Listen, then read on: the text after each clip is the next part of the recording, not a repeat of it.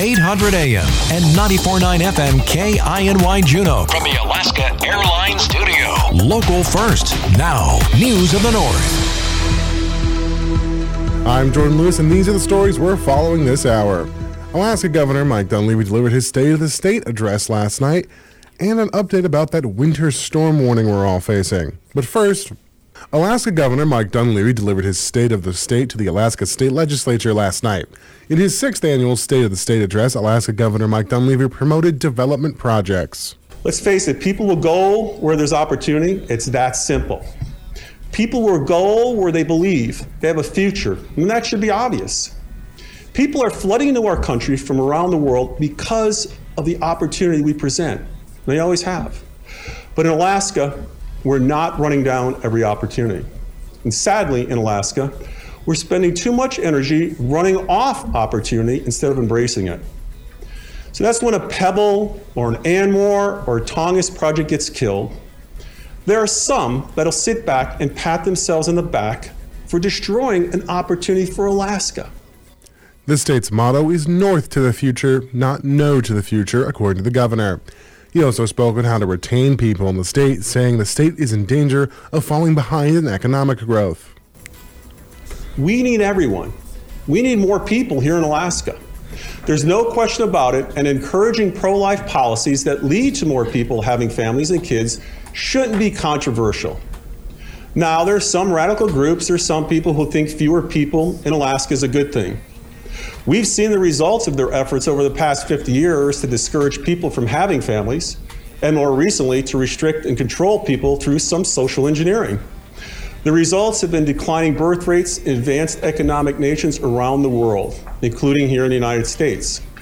Whether you're a student of history or just a casual observer, we can't have the kind of economic activity, growth, and technological advancements that have built civilization over thousands of years without an increasing population. He added that public safety is priority in retaining Alaskans. Governor Dunleavy also spoke in support of the Alaska Reads Act. Governor Dunleavy also recognized Alaska's charter schools' performance and called them an example for other schools to follow. We know Alaska students can succeed when they're given the right opportunity and the right environment. This past November, research from Harvard confirmed that Alaska's charter school system is the best in the country. That's right, you heard correctly. Alaska's charter school system is leading the nation.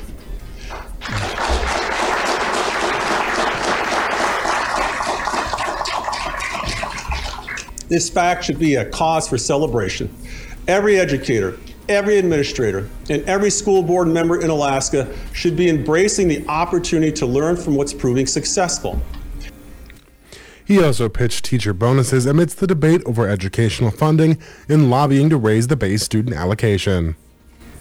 These payments will be from five to fifteen thousand dollars per year for the next three years, depending on where the teacher teaches.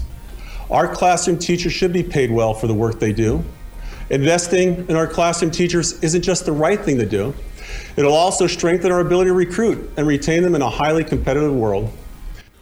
And January might break the snow record for the month after all. It all depends on how much snow falls before midnight.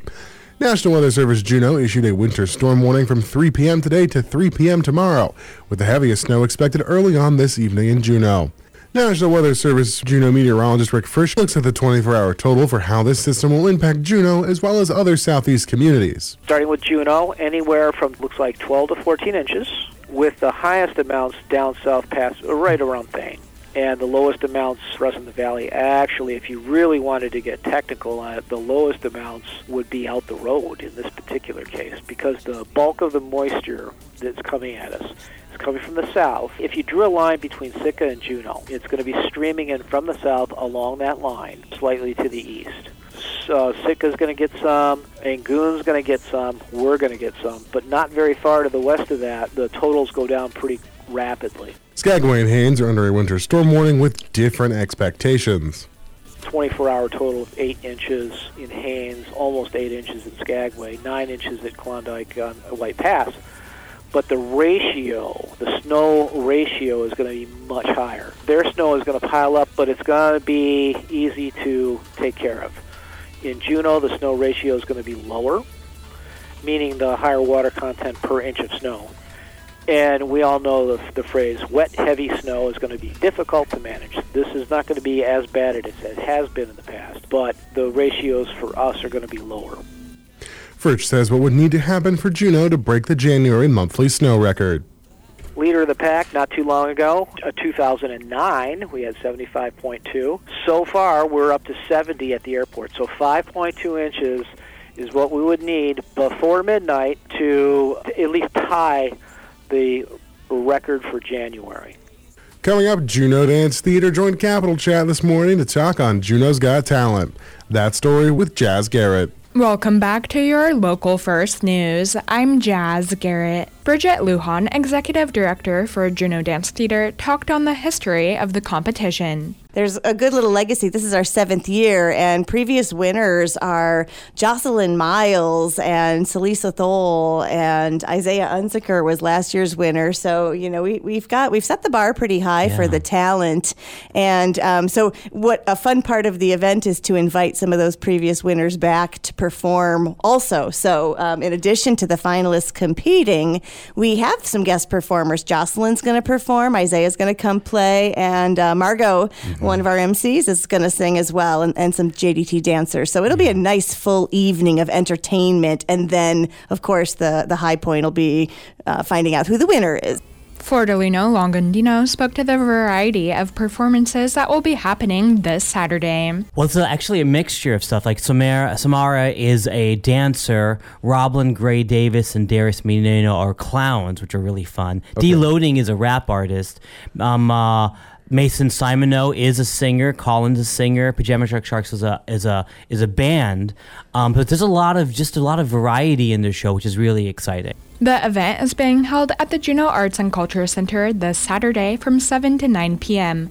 Tickets are $30 in advance or $35 at the door. The event serves as a fundraiser for the Juneau Dance Theater. The Juneau School District Board of Education will be having the following event via Zoom. A Board of Education special meeting will be held this Friday from noon to 1 p.m. via Zoom, and the link can be found on the juneauschools.org website. Dr. Deidre Jensen is currently the Assistant Superintendent in Sitka, and soon she will be taking over the role as Superintendent for the Sitka School District.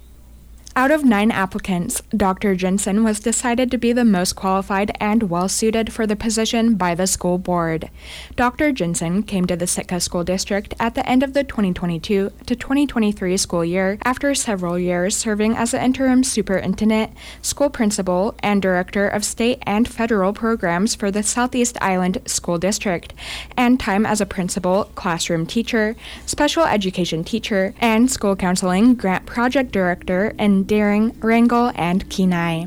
She is confident her previous experience has prepared her for taking on the superintendent role. I have been around in different locations around the state. When I did my doctoral, there was an element of, of cultural integration when I did my doctoral capstone that fits very well for Sitka with that experience. I think small small communities or small towns is different than working in very large systems and that's primarily where I've lived as in small rural communities, and I think that it has more of a family feel and requires more collaboration.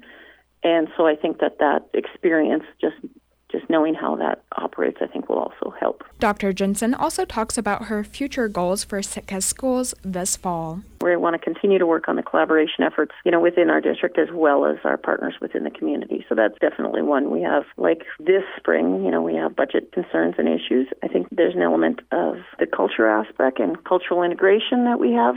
Really, we've been trying to revitalize our strategic goals and really kind of focus on them because they're quite broad. So we're trying to narrow down exactly what that is. Those collaborative efforts will continue. Our goals are set by the board, but with some communication with a lot of the stakeholders. She goes into more detail on what the Sitka School District's future budgeting goals are. We're all lobbying for some increase with the BSA. We're not alone in this one. There hasn't really been an increase in the BSA. The base student allocation. We have a lot of things that we need to do, and with increased mandates. So, especially with the AK Reads Act, it, it just requires some more help and cost of living, and we need to have some funds to support the mandates that we need to meet.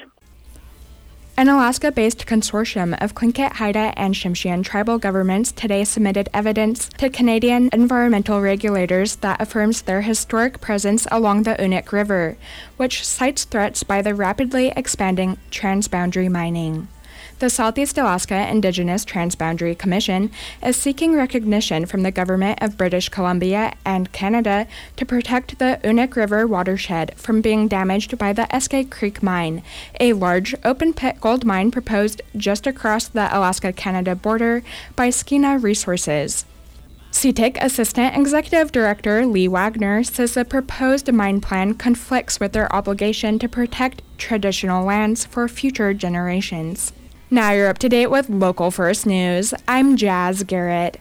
For continuous updates, visit our website, kinyradio.com.